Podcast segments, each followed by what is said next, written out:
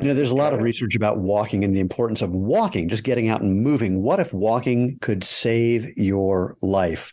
Well, we're going to talk about that on today's episode of the Movement Movement, the podcast for people who want to know the truth about what it takes to have a happy, healthy, strong body, starting feet first, because you know those things are your foundation. And we're going to break down the propaganda, the mythology, sometimes the outright lies you've been told about what it takes to run or walk or hike or play or do yoga or CrossFit, whatever it is you like to do, and to do that enjoyably, efficiently, effectively. Wait, did I?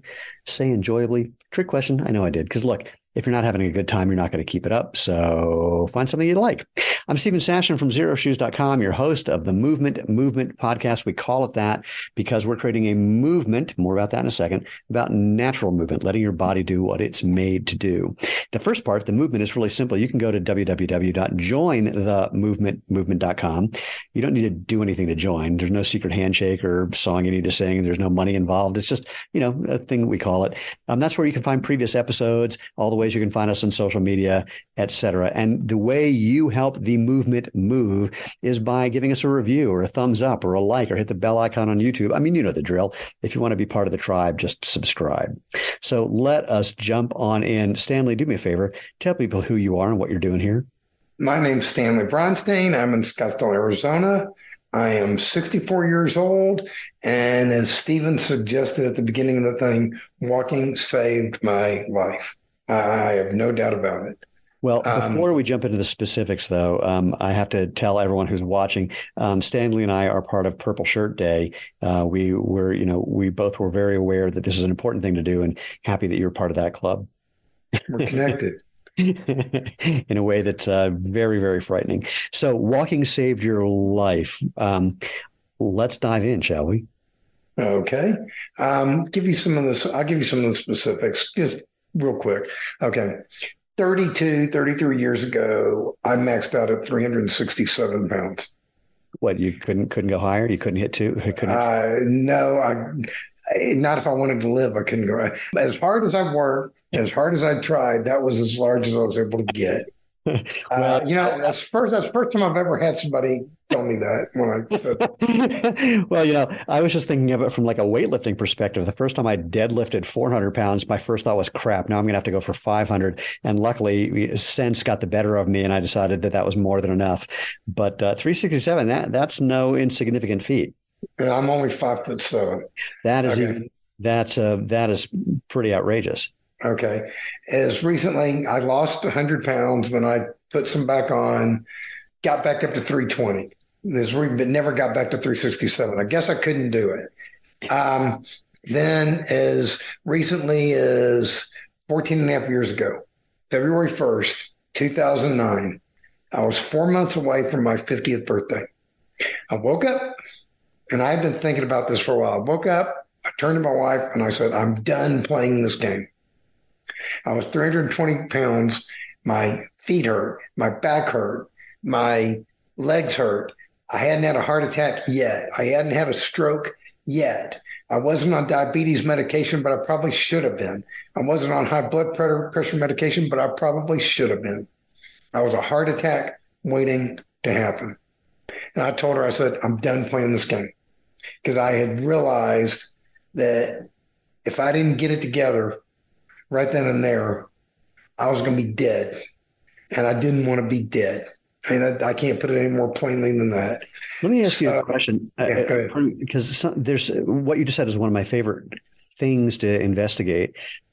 Can you identify what it is about that day rather than the day before or the day after where that realization popped into your brain? Yeah, yeah. It, you know, it, it, yeah, I can. As as I, I, like to tell people all the time, I, I, talk about change all the time. If you go to my website, thewayofexcellence.com, we talk about change because that's my whole story is one to change. And I go, that day when I decided to change, did I change in an instant? Or did it take me 49 and a half years to get to the point where I changed in an instant? Mm. This is this this is Zen 101. The argument between Soto Zen and Rinzai Zen is enlightenment instantaneous or a process, and of course the answer is yes. Yeah, there you go. The answer is yes. You're right about that. So, I just I knew my 50th birthday was coming, and I said, I said, what the shit am I doing? I said, you know, I, I was an, I'm an attorney. I'm a CPA. I'm a real estate broker. I was successful. Everything was going, did not have my health. Mm. You know, I said, I'm wasting my potential. And to be quite frank with you, it pissed me off. And I said, This is bad. I don't need to be doing this. Enough's enough. I just, I reached, as Malcolm Gladwell would put it, I reached my tipping point. I, I want to, first of all, I love it. Secondly, I want to dive in a little more, and there, there, may not be an answer for this, but this is one of those things that I that I find really interesting. Um, is literally just that question of you you know why now and why didn't it happen the day before, the minute before, the second before, and there may not be an answer where just finally, you know, it just you woke up and that just showed up loud enough Time was time. The time it was time. It, it, was time. It was time. Yeah. It, and so it was just, no, uh, no more. I did. I had put it off. I procrastinated yeah. to the point where to continue to procrastinate meant death. Well, maybe this is the way I'm thinking of that. I that I like is that many people try to fake what you just described. They try to go, okay, now, but they don't really have that, whatever it is, however we want to define it, that is that innate bubbling up or screaming up or geysering up or whatever it is where you just can't i mean it's in there. You can't you can't fake it. You can't ignore it. I mean it's just like locked in and away you go. And there are people who spend a lot of their life trying to pretend or make that moment happen instead of it just occurring where it's just there. And you know and you the way you described it is i can't keep playing this game anymore. What was the how would you define the game? Okay the game was living a life where my actions were not consistent with my words. Mm. So how I, I, was a hypocrite. I was a hypocrite. Why? What I mean, were you saying? Okay, now I sit there. Okay, at that point in my life, I had written six, seven, eight self-help books, mm. telling people how to get their life together and to get everything in order. And I'm walking around at 320 pounds. Right. You know, I'm complaining that I'm not getting the respect I want from people or that I deserve from people when I'm walking around showing people I obviously don't respect myself. Right. I was a hypocrite. And and and and go to backtrack one thing that you said, you know, people try to get to that point, try to get to that point. One of the things I do when I work with people is I tell them, you don't have to get to that point. Mm. You know how they say an alcoholic needs to get to the, you know, the it needs to hit bottom. You, you have to hit bottom. Yeah. I don't think you have to hit bottom. I mean, I think that's when a lot of people make the change. Yeah. But I, but I, but I think it is possible to do it.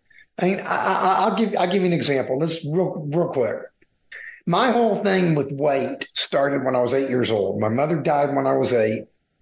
I was left to live with my massively obese father, and we both ate ourselves into oblivion. That's you know the short, the short story of it. Now, I sat there. I told somebody this just the other day. I, I, I just turned 64 yesterday. Okay. I, thank you. I said, if the 64 year old, and you should ask me what I did for my birthday, anyway, the 64 year old me, if he could go back and talk to the eight year old, spend one day with the eight year old me, I could have saved myself 50 something years of bullshit. But had I not gone through that, I would not be the person I am today. Right. And to be quite frank with you, I happen to really like the person I am today. And I think the person I am today is a pretty cool dude. And it's who I want to be. So so the answer is would it have been nice? Can I go back and change things? Yes. Does it matter? No, because you can't and it doesn't matter. So you just you let it go. But I don't think you have to get to that point. With me, that's what happened. Yeah. You know, I, I got to that point and and I just I and I, I told my wife, I said, I'm done playing this game. I'm going to start learning to eat better now. And I'm going to start exercising now every day. And my exercise of choice is going to be walking. Well, how how did you come to that choice in that moment? Okay, I used to I used to bike ride when mm. I lived in Texas. And in Arizona, there's lots of hills. The streets are crowded. It's tough to get around. I said, biking is a pain in the butt. If I choose walking, I don't need very many tools. I can do it anywhere. I, I just I figured it was easier, and since I was going to do this long term, that was what I chose to do. Uh, backing up a, a, a tiny bit, you may be right that we don't need to be backed into a corner or hit rock bottom, whatever it is, but it does seem for most humans I mean, that's when we decide to take action. You're absolutely correct. You're absolutely correct. Absolutely like when, when there's just no other choice. And this is why when I think about some big social change issues, I'm not going to, I don't want to get into an argument with people about things like climate change or whatever. But the simple thing is, you know, whenever we're asking a large group of humans to do something different, it doesn't even matter what it is.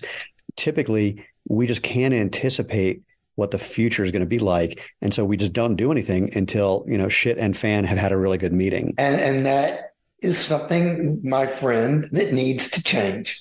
If we can, man, that is wired into us. I think, I think we can.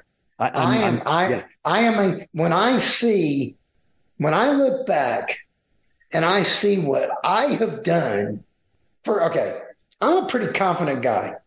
Yeah. I'm an attorney. I'm a CPA. I've written all these books. I've been successful, and I did something that blew my mind. It blew my mind that I was able to do what I did and that I've been able to keep it off. I mean, Steven, okay, I was a 320 pound couch potato. 30 plus years ago, I was 367 pounds. Yesterday, I told you what I did for my, for my yeah. 64th birthday. I walked a marathon. Nice. Okay these Mm, barefoot, by the way. Okay, oh, we'll these okay, these marathons.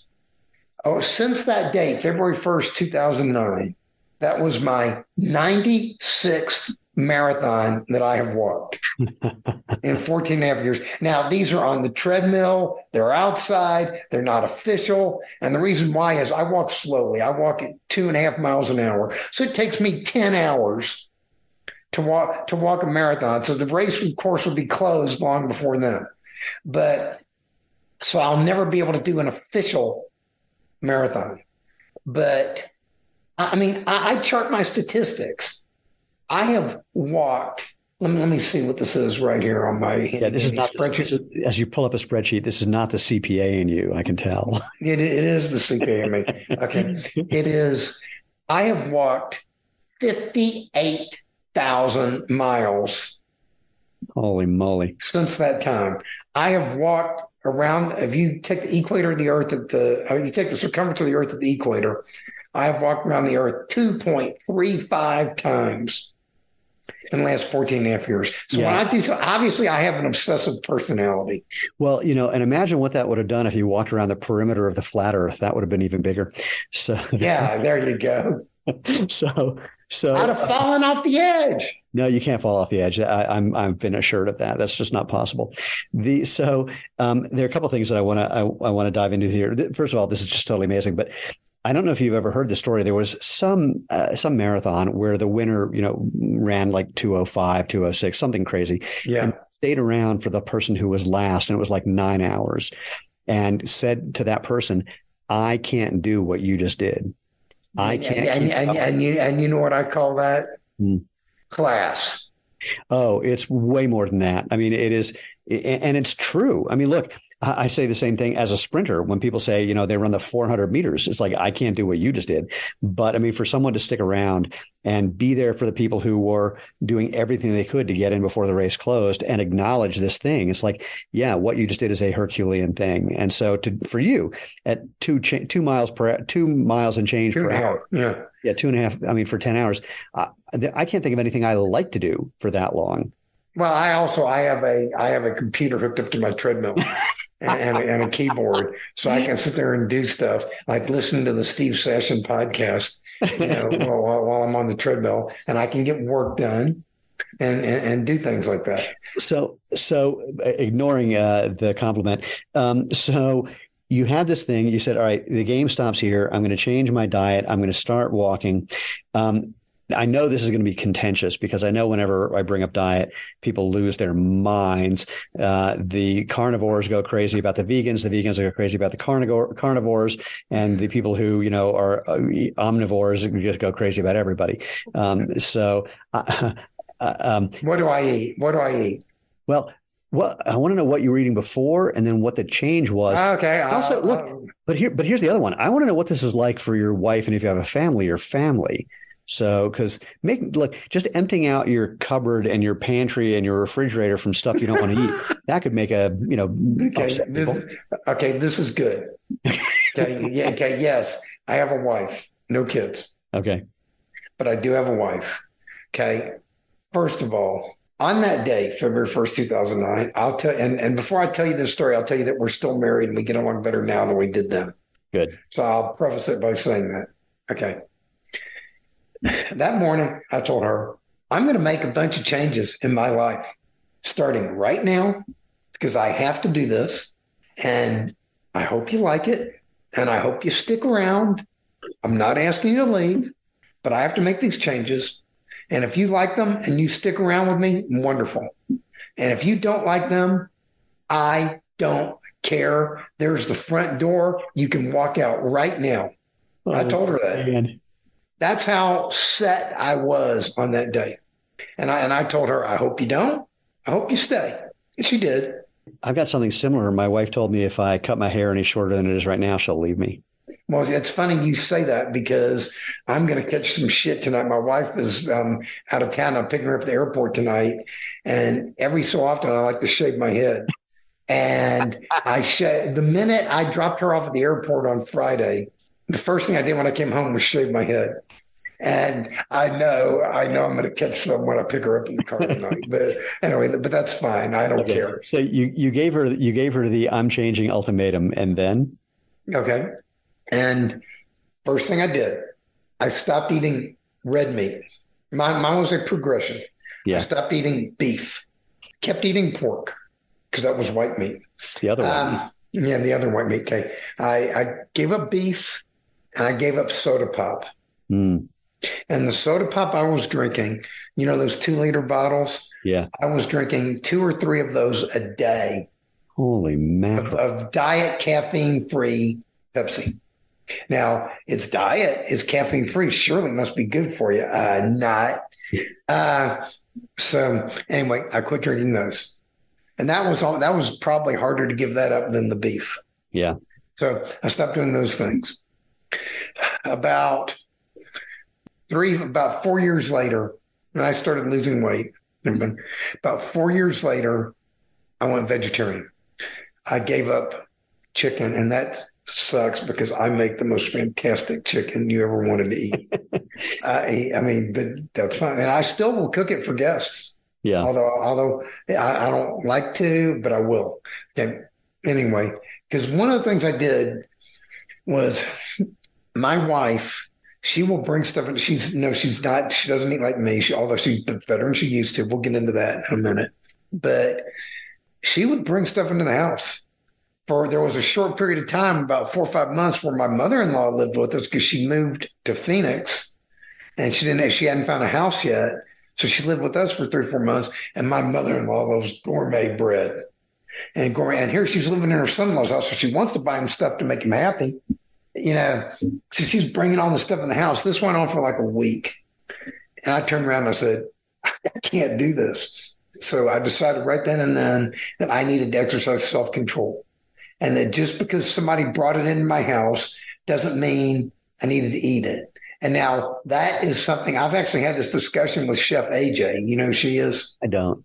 Okay, she's a vegan chef, well known on YouTube personality. She talks about your environment. Mm. Make your environment consistent with what your goals are. And I had to live in an environment that was not consistent with my goals, but what I could control was my head. Mm, And I learned that the switch to my mouth is inside my head. mm, and and that was a big thing you know that i had to do so about four years into this i went vegetarian gave up the chicken still ate eggs um, you know and stuff like that. And i would still eat ice cream and milk and butter you know and cheese and stuff like that. Lost some more weight. Did really well. And then about five years or so into that, I was still, my weight was hovering between 190 and 220, 190, 220, 190, 220, and I couldn't get lower. And here I'm walking 10 miles a day and I can't get lower than 190 pounds. And a lot of time I was hanging around at 220 pounds. So I said, I must be doing something wrong. And so I've been thinking about this. And at the time, I was, you know what Rolfing is? Oh, yeah. Well, look, I, I was living in Boulder, Colorado, the home of raw thing. Yeah, you know, okay. I, well, sorry, for, pe- for people who don't know, it's a body work system. Think um, the most painful massage you've ever gotten, and then multiply that by 10. Um, best massage. Yeah. well, suffice it to say, uh, it, it, can often be, let's say, from between mildly and excruciatingly unpleasant. Yeah. Okay. Now that that doesn't mean there's not value in it. Uh, just a heads up, you know, like take a Percocet before you go. All right. So, so, but I don't, but I don't take pills, and I also, oh, I also stopped. I also stopped drinking when I first started I, because because I very at the very beginning I was drinking scotch every night. Mm. And I came to the conclusion that if I wanted to get up early in the morning, drinking scotch the night before was not not a good conducive idea. to getting yeah. up early in the morning and going for a walk.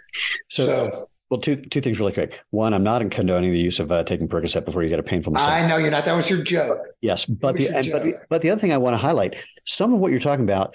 Um, you know, when people get their panties in a wad about diets, the research is pretty clear that the fundamental thing that's causing a benefit, not saying the only thing, but the fundamental thing is calorie reduction. And um, and so just not have, having the scotch, that's a big deal. Um, there's an interesting thing about diet soda where sometimes the artificial sweeteners basically trick your body into thinking that it's just like sugar. It, it, it they do. They do. Yeah. And we'll, we'll, we'll, we'll get into that. I've, okay. I, am a life coach in some of this stuff, so we'll, cool. we'll we'll get into that. And and for anyone, for everyone else, and I want to keep going down the diet rabbit hole for a little while till we back up and do the walking rabbit hole. Okay, that's fine. I, I'm yours. I've got all the time you need. so, so I said, so I was having a session, and I used to love to go to my Rolfer. Jeez. Um, she's since retired. She's she was a former Buddhist nun and I don't know, I don't know if there's anything such as a former Buddhist nun, but anyway, just you walk into her office, it was just peaceful. Mm. It was just, I told her I used to like to go to you for the mental aspects, for of talking, just talking with you. It, it was pure joy. So we're talking, and I'm having this discussion with her, and I'm telling her I can't lose the weight, I can't lose the weight, and yet I'm doing all this work and everything.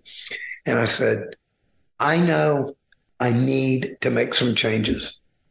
And here's what the changes are that I know I need to make. And sooner or later, I'm going to do it. She turns and she looks at me and she says, Stanley, what's stopping you? Valid question. Yeah. And I turned around and I said, absolutely nothing except myself. And we can put a stop to that right now. Mm-hmm. Day two later, day two later, I went full blown vegan, or as I call it, whole, I go, I'm Whole Foods plant based because to, to, explain to people the difference. You pro, Whole Foods plant based, no SOS, which is no added salt, no added oil, no added sugar. You probably know what that is. The difference between that and being vegan is you can be vegan and still eat junk food. There, are, there, there's a lot of vegan processed foods, Beyond Meat burgers, vegan cheeses, vegan this and vegan that. I don't touch those. There are a lot of people I know who eat them, and I'm not telling them they shouldn't eat them, can't eat them.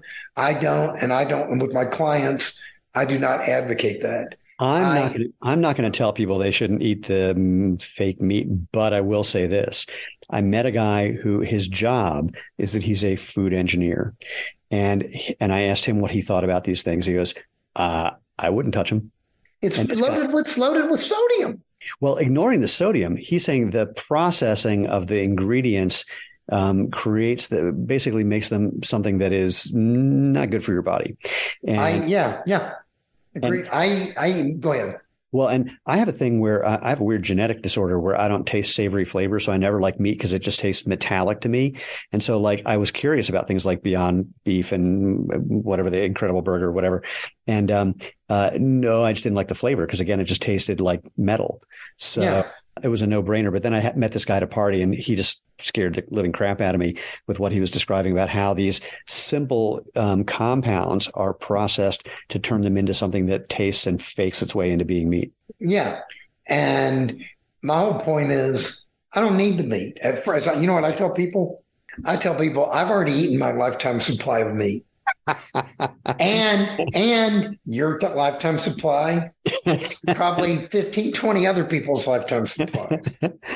You know i've already had it. Hey wait hold um, on hold on. When you when you were in, you know in the 350 range what was like an average meal? Okay. I would sit there and i would make my good friend would come over and for dinner we would make um, i take a big ass wok and I'd load it with probably pound and a half, two pounds of turkey. We use turkey sausage. We stopped using beef. We use turkey sausage. Uh, no turkey turkey meat, and then I would take turkey sausage and I would cut up another pound or so of that and throw that in there. You know, then I would um make a big old thing of chili and a big old thing of white rice, not brown rice or or grains or anything else, and sit there and make that. And between the two of us, we would eat the whole thing. And so, then, yeah. Holy moly. So between the two of you, you're splitting, you know, between three and four pounds of meat, mm-hmm. et cetera. Okay. That's just a start. And then, and then, yeah. And then I would wake up in the middle of the night and I need another full meal of something. Whenever two in the morning, I need a full meal. And that was how, remember when I told you I was 367 and I got down to 320 and I never went back up to 367? Yeah. That was the difference. Mm. Because the, for the first time I lost a massive amount of weight, I was 367. I got down to like 267 with through Weight Watchers. I used to wake up in the middle of the night. I would have those Weight Watchers and Healthy Choice dinners. and don't ask me what I think. First of all, healthy choice, I think it should be called healthy er choice. And that's just because it's portion control. Other than that, it ain't healthy. Right. Um, that's my opinion. Yep. Now, and Steven does not express an opinion on that. Okay, that's the lawyer in me talking. Okay, I just haven't. I haven't looked into it, so I would. I, I okay. Now, I would sit there. I'd, I'd wake up in the middle of the night and I had cravings. I would go to the freezer. I would pull one of these things out. I would look at the picture on the front. I would visualize in my head, visualize in my head. I would imagine what it tasted like. I would go, yum, yum, that was good and then I would put it back in the freezer and I'd go back to sleep. and and that was right. That is actually a trick I still use to this day. My wife would go somewhere, like we went to a wedding, you know, a month or two ago, and there was this barbecue, supposedly fantastic barbecue. She has her plate, and I will go, let me smell it. Mm. and I always do that. And I sit there and I smell it, I sniff it, and I go, okay, I know exactly what that tastes like. And then I don't eat it. That's great. And so again, again, backing up to you you know when you were around 350 or so, it's pizza night. What'd you order? Full pizza, a full Just Domino's, a full. Okay, I'll give, I'll give you an example. Okay, first time. This is actually it's a Colorado story. The first time I ever went to Colorado, it was my older brother. Um, he had driven up there with some friends. I had heard about Domino's Pizza, and I really, really, really wanted a Domino's Pizza. I sat there and there was a time where they all left for about two hours and left me alone by myself for two hours. On the phone, I ordered Domino's pizza, got it delivered to me, went into the stairwell at the place where we were staying, ate it in the stairwell because I was hiding, left the empty box in the stairwell, and then went back inside. Oh, you man. know, that that's how bad I had it. Yeah. You know, it would, you know, pizza would be, you know, meat lovers pizza you know, when I could do the whole thing. Chicken wings. I made chicken wings. I could eat 18 chicken wings. And I don't mean 18 chicken wings pieces. I mean 18 whole chicken wings with all three of the pieces. Right. You know, I I I could put that stuff away. Yeah. And it, you know, honestly, being that big was a lot of work. Yeah, that's why I was curious. Well, so now, so so you made the vegan switch, and I appreciate making the distinction between eating well as a vegan versus not. Um, I, I actually knew someone who was vegan, and basically everything she made was just dessert. Now it was wonderful, um, but uh, it was just all sugar all the time. I know. I, I have many friends who are vegan who eat vegan junk food, and and, yeah. and you know what's and you know what's interesting about them. Mm almost all of them tell me that they want to lose 20 or 30 more pounds and they can't figure out how to get it off. they, they all tell me that. Yeah. And, and it's kind of funny. And, you know, a, a lot of vegans went vegan for the ethical reasons save the animals, save the whales. And don't get me wrong, I want to save the animals, I want to save the whales. I think we would, you know, you talk about long, you talk about long term change. I think for sustainability reasons, it's something that we eventually, as a collective human society, need to do mm. if we want to exist with eight, nine billion people on this planet. Yeah. And it, we have to do it. But that's not why I went vegan. I went vegan for health reasons. Yeah. And, but I enjoy all those other things and I care about all those other things as as a result. And and you know what happened? I sat there and I said, I wonder if I go vegan, will I be able to get down to 180? I kept going between 190 and 120. Can I get down to 180? The answer is no, I couldn't. I got down to 140. Wow. I mean, I seriously, I gave up butter, cheese, bread, and ice cream. Bread, and I'm, I'm, bread, I'm, bread, of course, is vegan. Yeah, I know, but I gave it up anyway. and I melted. Yeah. I mean, I absolutely, I mean, I literally melted. The weight came off of me so fast, it was almost scary. And since that time, I've put like 10 pounds, eight, nine, 10 pounds back on, but it's all muscle. Mm-hmm. Because I had to, I had, and, and the funny thing is, because I lost the weight so slowly, my skin tightened. I, I have a, try to get the, I have a little bit of excess skin. Yeah but not bad. You know, it's not like, you know, those pictures you see where they just have folds and folds of skin hanging off. I did it so slowly and so gradually, it kept it off. And since that time, I like to advocate for people. Uh, since that time, I took all my materials and everything. I realized that Stanley, you're no longer a hypocrite. You're now living the life you advocate. I put everything together during a 20 day period um, there was the month of October. I basically locked myself in my house, and 20 days in a row, I walked a marathon on the treadmill. All right. Well, so let's. So, and, and, and I just hang on. Yeah. And I came up with this. Oh, describe that for people who are listening and not watching. Okay. It is called the Way of Excellence. The Way of Excellence is my system for building personal excellence. It's made up of 20 concepts, starting with awareness, because you cannot change what you are until you become aware of what you are.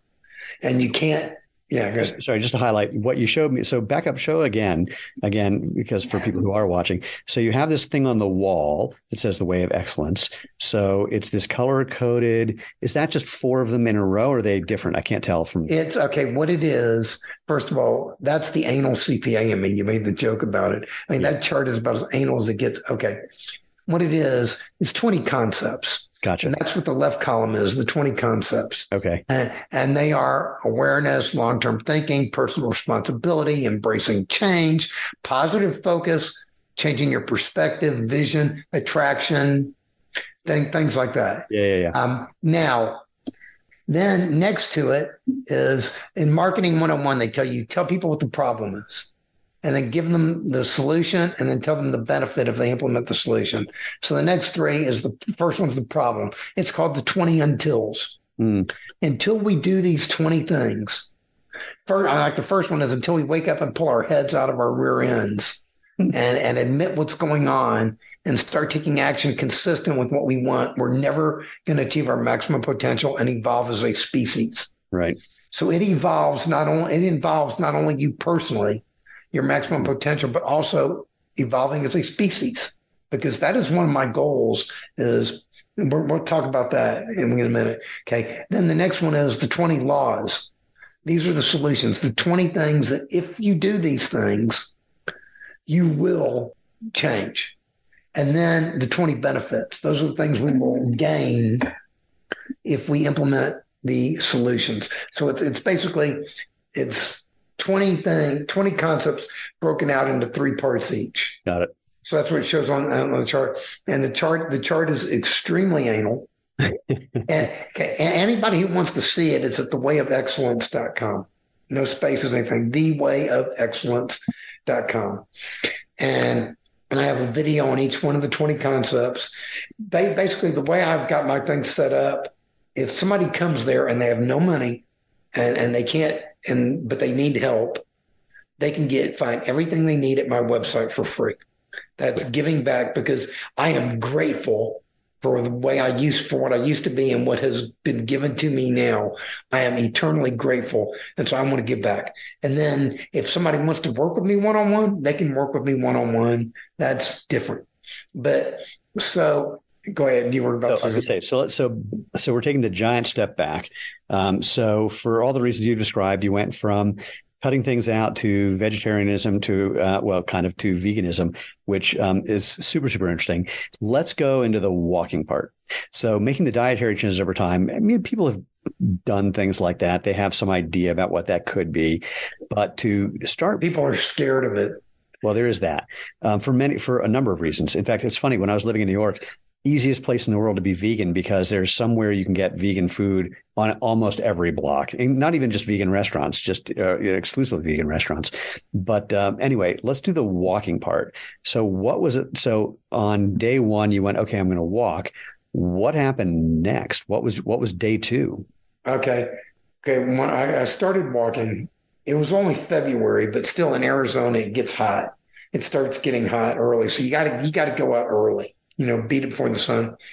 But when I first started out with the walking, I, I was doing a little bit of it outside, but I was still 320 pounds. My legs hurt and everything. I sat there and I said, maybe I'll walk in the pool. And so I found a gym by me that had a pool and I started going there at four in the morning. Oh, wow.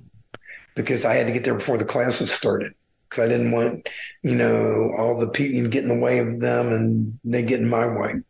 So I sit there and I, I'd go there early in the morning and I started walking. And sometimes I didn't want to go walking, but I had a motivator.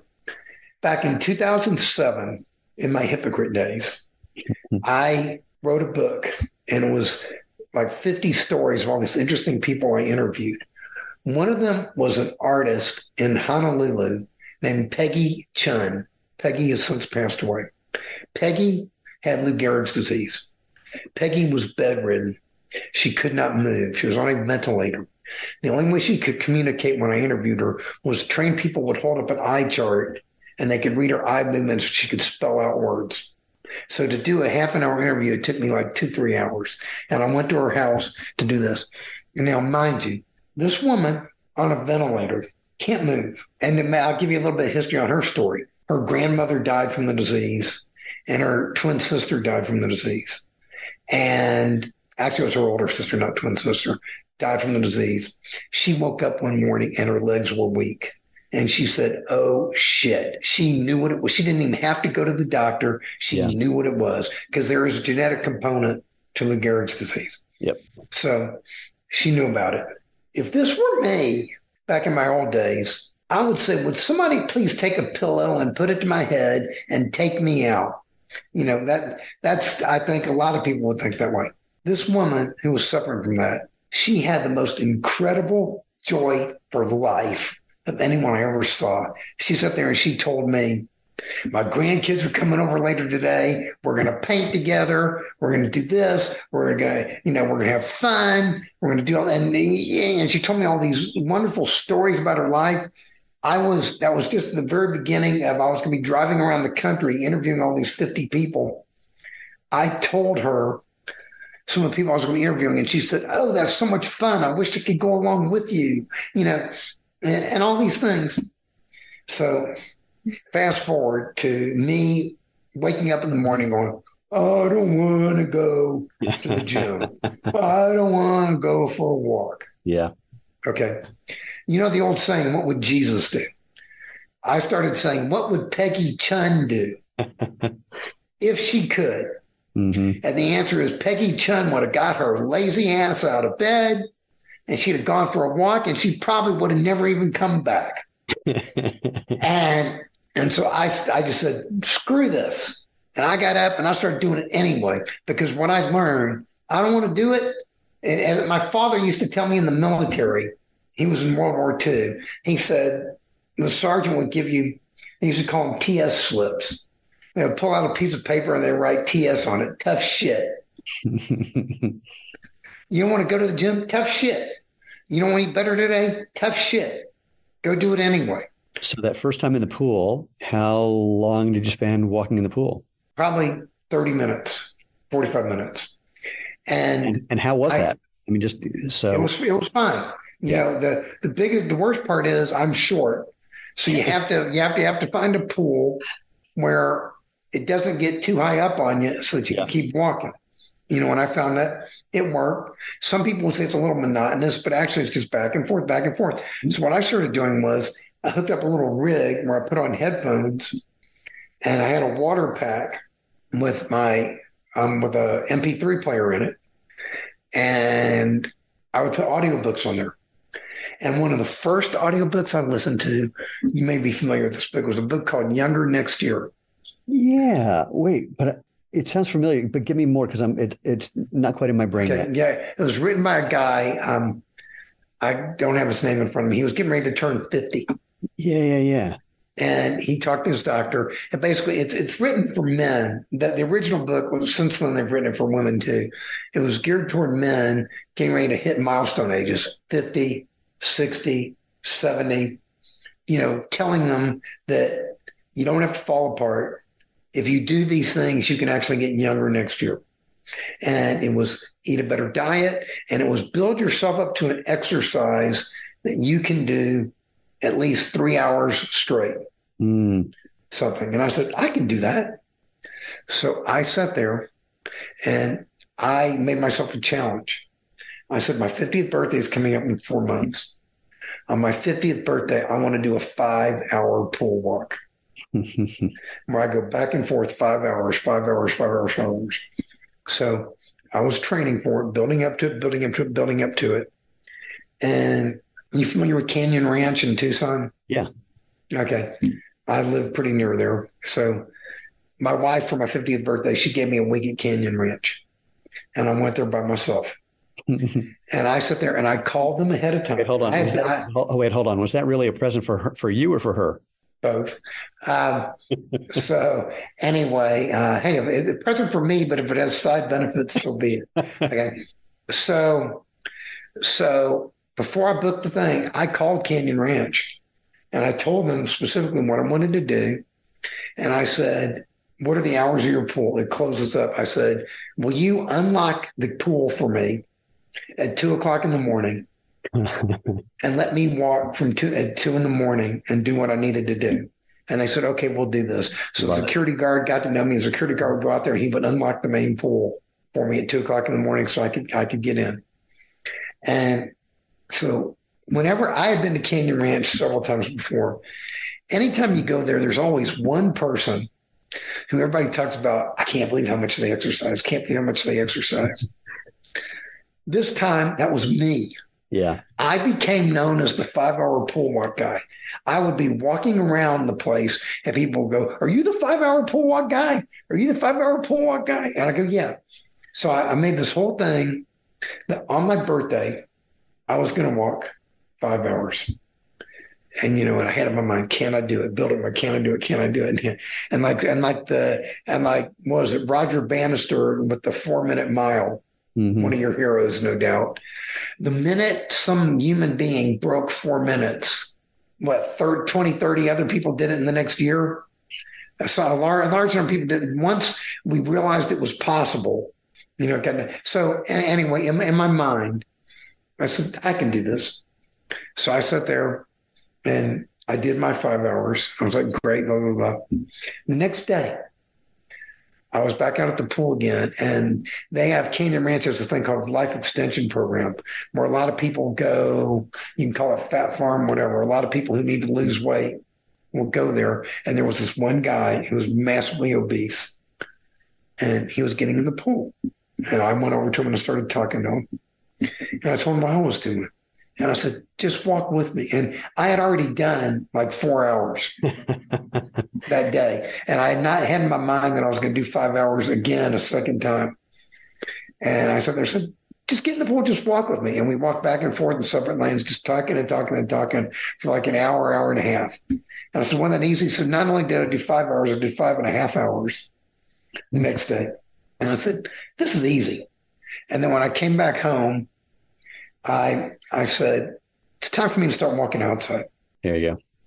And so I started, you know, walking outside early in the morning. And the street I'm on, it's on an incline going uphill, coming back. And the guy at the guard gate, he used to say, tell me he didn't know if I was going to be able to make it up the hill or not. Uh, you know, when I was going, but you know, but I, I was doing all this, and I had I started walking in other people's neighborhoods around me because I'd get bored walking my own neighborhood. I had one time I'd park my car in that neighborhood and I go walking. Lady called the cops on me. and cop comes up to me and he said, What are you doing in here? And I told him what I was doing. He said, That's amazing. And I saw that. And I said, if you, and I didn't have my ID on me because I left it in the car. I said, If you want to take me back to my car, I'll give you all my ID and everything. He said, No, that's okay. And he says, You can keep parking if you want. I said, No, I probably shouldn't because obviously I'm causing this lady some distress. And so I don't need to be doing that. So I stopped doing that and I started just, you know, walking further because I live over a canal. So the problem was I had to walk over the canal mm-hmm. and it was harder to cross the street, but I started doing it anyway. And I started walking all to other neighborhoods. And one of the things I learned when you walk for, and mind when I'm doing this whole program, the very beginning, I remember when I was back to Canyon Ranch again, some of their pool instructors and their trainers came up to me and talked to me. And they asked me what I was doing, and I explained it to them. And they said, Stanley, you're not getting your heart rate up enough. you're never going to lose weight that way. This isn't going to work for you. This isn't good exercise. You're not getting your heart rate up. And I sat there and I said, bullshit. And I've, I've timed it out. When I walk, you know, they say when you run, you should get up at least to do cardio. You should get up to what, 60%, yes. 80, up to, between 60 and 80%. I get up to about 50%. Right. You know, when, when I'm out walking. But I do it for your, hours. But I yeah, of your, of your max uh, heart rate. Yeah, yeah, yeah, But I do it for hours and right. hours and hours and hours. Right. And lo, and lo and behold, I my weight went from 320, you know, to 140. My blood pressure went from the 180s. My blood pressure today is like 98 over 55. No, no drugs or anything. I didn't do any surgeries or anything. And the all these experts told me what I was doing was wrong. Right. And my philosophy is slow and steady, which, by the way, would you care to guess what my totem animal is? My totem animal is a snail. Steady, diligent, persistent, get where they're going no matter how long it takes. Hold on. Do, and, do, you know do you know the snail joke? Go ahead. Guy's sitting around watching TV, hears a knock at the door, goes and opens the door, doesn't see anything. Just as he's about to close the door, he glances down and there's a snail sitting at the door. And he's like, oh, he picks up the snail and tosses it out in the garden. Two years later, the guy's watching TV, hears a knock at the door, goes up to the door, opens it up, doesn't see anything. Just as he's about to close the door, he looks down and sees the snail. And the snail says to him, What was that all about? Yeah, there you go. I, I yes. And then there's another one, which, um, what is it? The snail gets on the back of the turtle and the turtle goes off walking and the snail's going, so, all right. So um, we could do snail jokes all day. So. Yeah. I, I, know many of them. So that so when you got out of the pool and started going uh, for walks on dry land, how a couple things. One, just you know, how long were those first walks? What was the transition like, or what was the sort of evolution, if you will, in your walking, just in terms of like time? It was tougher. Uh, I started out doing an. I, I would try to do an hour or two. Yeah. In the morning, and then I started getting this thing where I work from home, so I can do these kind of things. I started saying, I wonder if I can do a second session in the afternoon mm. if I meditate or take a nap for an hour or two, you know, to give my body a little bit of time to recover. Yeah. I mean, I would I would be sore in the because I was still carrying quite a bit of weight. I have a lot of I have a lot of this charted actually. So I mean, you, on an Excel oh, spreadsheet, the, the accountant in me again. So so you so you could see all so you could see all this stuff and it it took time. Yeah, and it was being diligent and persistent. And one of the things I was going to say about walking, and one of the reasons why I like walking so much, and why I like walking for long hours. There are a lot of doctors these days. They all sit there, and the trend is if you do 10 minutes a day of really intensive cardio, that's all you need. And the answer is it might be all you need, but they're leaving out the psychological aspects of long duration exercise. And any marathoner will tell you this. Yeah. Okay. When I walk for two, three, four, five, six plus hours at a time, you meet some very interesting people. and would you care to guess who the most interesting person you meet you is? Yourself. Yeah. And that was how all these ideas for my books, all my thoughts, and I would just carry my smartphone with me and ideas would pop into my head. They would just come flowing into my head and I would write them down, write them down, write them down, write them down, and, and save all these thoughts. And I have a massive database of all this information and all these thoughts and all these things I want to do. And it was just sticking with it. Yeah. But go ahead. Well, I know there's a because you hinted at it before, and I, I, didn't even remember this part of the story, so I'm going to prompt you for it. Uh, let's talk feet and footwear, shall we? Okay, feet and footwear. Okay, in the beginning, I wore traditional running shoes. You know, Nike. I, I used to wear New Balance because my feet were wider, so I would wear the New Balance. And I went to this chiropractor, and he made me a set of orthotics, and I wore those. He made me those before I started losing all the weight. After I started losing weight, I noticed my shoe, my feet shrunk because they were they were less swollen. Yeah, and my uh, my shoes fit differently, and so I said I need a new set of orthotics. You know, these old ones don't work anymore. So I went back to the same chiropractor and I made an appointment with him, and I said, I need you to make me a new set of orthotics. Guess what he told me? He said, I'm not going to make you any orthotics. You don't need orthotics. Go read a book called Born to Run and go buy yourself a pair of toe shoes. Okay, so I went out in the library. I got Born to Run, learned all about the Tarahumara Indians and all this stuff and everything else. That's a book I'm sure you have memorized. Practically, yeah. Yeah. And well, even well, even more for people who don't know, Chris McDougall, who wrote that book, and Eric Orton, his coach and now co-author of Born to Run Two, are our partners. Um, I mean, they, you know, Chris was our unofficial marketing department for the first year or two. Anytime he did a book signing, we got a surge of traffic, and um, uh, and and he was he was always a big supporter, but he's been footwear agnostic until just recently when we sent him some of our stuff and he says, we need to talk. We got to work together. Well, that's one thing I want to talk to you about because I have tried your product before. Yeah. And, you know, it, um, the, the, the problem I had with your product, what I had tried was the sandals that you made yourself. Uh-huh. The, the problem I had with them was the lace, the, the laces or whatever came through on the bottom and the way I walk, it would wear them down and I'd be out on a long walk and they would pop on me. And well, so you, yeah. you may be surprised um, to know that um, that's not the only product we make. I know it's not. I know it's not. I'm just saying, I, I know it's no, but not. I get it. Yeah, I totally get I it. haven't, I'm intimately aware of your product.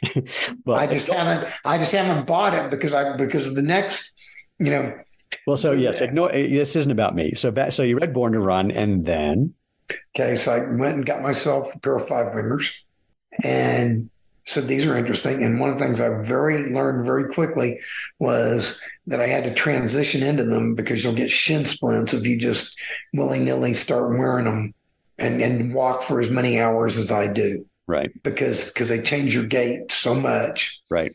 And so I always caution people if they go into minimalist footwear, transition into it, make sure that you're handling it okay. Agreed. Um, and so I kept doing that, and I'd buy some more, buy some more, buy some more. Periodically, I, I, you know, I'll go hiking in the Arizona desert, and sometimes you need to wear something with a little bit thicker sole because you'll get cactus needles and stuff. Like when I go hiking, I, I carry a pair of needle nose pliers with me, and, and, and, just because I can't tell you how many times I had to pull stuff out of my feet. Right. Um, but it I kept coming back to minimal is better. Minimal is better. That was when my I used to have tendonitis. Mm. you know, in the beginning, and that all went away. I haven't had it in years. Um, Achilles tendonitis, I haven't had that in years. Any problems with that? Feet soreness, intimately better. And so basically, knees did not hurt. You know, so all of those things, you know, infinitely better. But one of the things I also learned was sometimes I had to take days where I walked less. Yeah. You know, like like yesterday I walked a marathon. Today I've walked 10 miles. Right. And, and, I'll probably call it, that's my typical day. And I'll probably call it quits at 10 miles. Although I've got the energy, I can easily do more. But I'll call it quits just because I can give my body a little bit of a rest. Yeah. But it um just felt better and better and better. Now, one of the problems with me, because the way I walk, I go through shoes very quickly. Right. And it's probably because I tend to shuffle. and so I, I go through them quickly and it gets expensive, especially with five five fingers where our prices are outrageous. Um, you know, uh, have become outrageous. And so I sat there one time and and and the other thing was let's talk treadmills for a second. One of the things I learned was the average treadmill, when you get on a treadmill and you walk at two to two and a half miles an hour, you know what happens to the treadmill? Oh, you're putting a lot of friction into that deck. That gets hot. You burn out the motor. Yeah. Uh, I burn out several treadmills. Um, like for my for my 60th birthday, I bought myself a four thousand dollar treadmill, burning out within a year, and I was pissed. Have you have and, you have you thought about trying the non motorized treadmills? I two years ago, I bought myself an Assault Fitness non-motorized treadmill. Love it. Love it. Yeah, Solu- solution to all the problems. And I, you know, it's funny how things work. talk about serendipity and how things happen for a reason. Okay. This treadmill, my treadmill came, it was in my garage. So, oops, sorry. My apologies. I've got to check something really quickly. Okay, got it. Sorry. Uh, I, okay. calendar just did something and freaked me out, but ignore that. Okay. Okay. Treadmill came. It was sitting in my. They delivered. It was sitting in my garage, heavier than shit. Yeah. And I'm like, how am I going to get this into my house? I called one of my good friends who lives down the street. And I said, Tim, can you help me get this in? We're pulling, unboxing and pulling it apart. Still too heavy for the two of us to get it in. so I said, we need to get a third person to help me do this. Just then, neighbor, two doors down, comes walking out to check his mail. The guy is a weightlifter. and I said, Kevin, can you help us? And he says, sure. And he comes on over and Kevin practically picked the damn thing up himself. Ah, uh, yeah. And we got it into my room. So I'm, I'm, ha- I'm, just happy to hear your manhood is still intact. Yes. So, but it, but it's funny how you know th- those things play out. Yeah. But no. So I started saying, you know, these shoes are expensive. I started wearing thick socks mm. over woolen socks on the thing. And one of the things I noticed when you start walking on there, I started generating static electricity. So I'd, I'd hold the, and the handlebars, and go, zap, zap. So I put socks over the handlebars, uh, you know, to solve that problem. And then I'm walking, you know, essentially barefoot, but in the thick socks. And you wear holes in the socks. And so I finally said one day, what do I do? Just try barefoot. And I did it barefoot and it was fine and it feels great. So I do it. You know, I'm you know barefoot. You just fine. Where where my feet? Okay, so so so we're barefoot, and we get along just fine. The only time I wear shoes is when I go outside the house. Interesting. Because well, the streets are hot. Yeah, yeah. There's stuff that sticks you in the desert. Yeah, no, I, I just had to walk from uh, the office we're in now. We have a new office that we're moving into, and um, uh, it's about 90 degrees outside and the street's about 120. And so I was jogging down there and, you know, felt okay. But oh no, no, you you feel it. I mean, you know, it's not like you become immune to things like that. You become smart, yeah. figure out where that white line on the side of the road that's much cooler, or the white lines in the crosswalks. You know, there's ways of ways of handling it, but yeah. that's the thing. So you're so your day. So right now, um, you're in vegan mode. You're walking on a typical day about ten miles. Either same if you're on a treadmill or if you're outside, about the same amount of time. Yep. Yep. And, um, and what, what, I do, what I do is you're going to love this. Mm. I keep a no. This is this is not an ankle monitor. this is not an ankle monitor. But when I go outside, yeah, I have to hide this because people see they think you're on house arrest. It is my pedometer. Got it. And you put it on your ankle because I, I put it on my ankle because what I learned is when I used to put it on my waist, it was not accurate. Ah, interesting. I, I could on the tread when I was on the treadmill because the way my motions were, I could get on the treadmill and walk, you know, 30 minutes and it says I did, you know, 500 steps. Right. And, and I said, that's not accurate. so I got the idea. I said, I want to measure how many steps I take. So let's put the thing on my feet. So that's something you should come up with. You should come up with a pedometer mm. in the hmm. feet.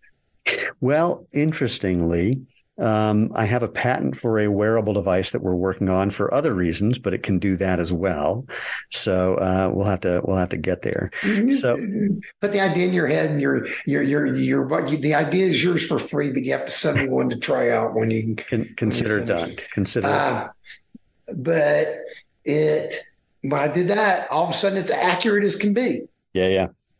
So um, I mean, we have to, unfortunately, we have to wrap this up. Um, okay. But in doing that, um, you know, if you had to, I mean, look, well, we're going to point people back to your website because you've really uh, codified everything we've talked about there, plus much, much more. But for the sake of um, giving people something to chew on on their way to your site, um, I mean, what you're talking about is this incredible transition that took place over how long total?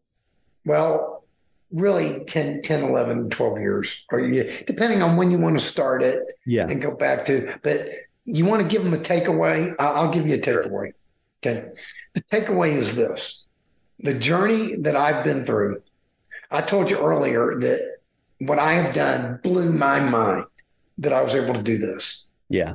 I mean, I've lost 235 pounds and kept it off. Holy shit. Yeah. You know, so it has told me that if I could do this, what else am I capable of that I haven't done? That's one thing it told me. So at the age of 64, I am not slowing down. I am not retiring. I have zero desire to slow down. I have no desire to retire. In fact, I am in long term term game mode. and I have lots of things to do, things I'd love to talk with you about, you know, later on, because I like your spirit and I like the way you think. Thank you. I like your energy. And I suspect we have a lot of things in common. But, but but we're not going to discuss those here and now. And, but what else it taught me is, and I hinted at this before, if I could do all of these things, mm-hmm. me, plain old me, and I'm not trying to put myself down, I'm just an ordinary Joe, just like everybody else. If plain old me can do this, what can you do? Yeah. You too, you who are listening, you were capable, you were probably capable of more than you can possibly imagine. What was it? Was it who was it who said? I don't know if it was W. w. Clement Stone or whoever said, but if you think you can or you think you can't, either way, you're right. My version is if you think you can or you think you can't, you're doing way too much thinking. True. you're, you're you're absolutely right. It's just let it go. It was like when I woke up yesterday, I had, I had in my mind that I was going to walk a marathon on my birthday. And, and, when I got up, I sat there and I could have gone, oh, shit. You know, I here I go, another 10, 10 11 hours on the treadmill. You know, it, it wasn't totally treadmill because I took dogs for a walk. Right. You know, I walked the neighborhood another time. You know, so you know, going through all this stuff. And, and I said, no, this is my concept number six in my thing changing perspective. I don't have to walk 10 hours today. I get to walk 10 hours today. it is my privilege. The people, people like Peggy Chun, who passed away, she doesn't get to walk 10 miles, 10 hours today. Yeah. My brother, who died at the age of 60 after getting quadruple bypass surgery, he doesn't get to walk 10 hours today. Me, healthy me, gets to do this. Now go out and go do it and enjoy it and have fun while you're doing it. It's changing your perspective. That's part part of also that one little thing. Take eliminating the phrase have to from my vocabulary and replacing it with get to has made a huge, huge, huge difference. Yeah, that's a really good one. Uh, there's, I don't know what made me think of this. is a variation on a theme, um, and it's a almost a wacky tangent. The um, pop psych relationship guy John Gray, who wrote uh, "Men Are From Mars, Women Are From Venus," he was on the Oprah Winfrey Show, and Oprah, the segment before John went long, and Oprah said, "You know, we're coming coming back for a commercial. I've only got 30 seconds. I mean, is there anything you can do in 30 seconds? And he goes, absolutely. So they come back from commercial and Oprah says, you know, this is John Gray, a well-known psychologist. John, if you had to teach people just one thing in the next 30 seconds, what would it be? And he goes, you have to, the only, the thing that'll change your life is the difference between the word could and would. And she says, what do you mean? And he gets down on one knee and takes her hand and says, Oprah, would you marry me? and, That's a good thing. Absolutely. And and what is the other thing? Coulda, woulda, shoulda. Don't don't yeah. don't shit all over yourself. Yeah, yeah, yeah. Uh, well, you know that, that's actually a good one.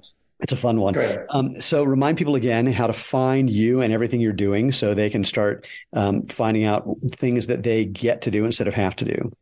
Okay. It's called thewayofexcellence.com, thewayofexcellence.com. You will find things on there. You will find a section where it goes takes you to my whole system. You'll find another tab where I talk about it's called Stanley Beat Obesity. I have a podcast which is Stanley Beat Obesity, and you and your family can too. No, love it. And it's kind of like Chris beat cancer, but we talk about obesity. and then there's another one. There's an interview tab where I interview. There's all these interviews of all these interesting, fascinating people such as you Aww. who have, which by the way, I want to interview you for that. Uh, we can we can do this in reverse, and it um and I have all these interviews. It's, it ties ties into my YouTube channel. Perfect. So I, have so I've got a YouTube channel and stuff, and all that stuff is free. And if you want, but if you want to work with me, but you can book a thirty minute free appointment. We'll do a Zoom chat. We'll talk about this stuff. We'll get you started, and we'll go from there. Uh, I am on a. I talked about long term plans. Yeah, my long term plan is to change the world. We have that in common. People ask me, they say about your business, what are you trying to do? I have nothing major, just change the world. Yeah, or, yeah, you know what the difference is? Hmm. I want to change the world one person at a time. You want to change the world two feet at a time. Exactly. Um, uh, my other line, people say to me, well, what would happen if one of the big shoe companies ripped you off? Went, then we won. We changed the world. So, you know, it doesn't have to be about me or about us. It's doing what's right. It's the simple thing. I like to say, you know, feel what you've been missing natural comfort, performance, and health. And once people feel that, they just can't go back because it's what we're made to do. But anyway, enough about me. Stanley, this has been a total, total treat. Um, and we definitely will have um, a the flip side of this conversation, and then just a whole other conversation independent of all of that. Um, until then, I do hope people check out what you're up to and join you and have fun with you. Um, it would be a total blast to have that happen.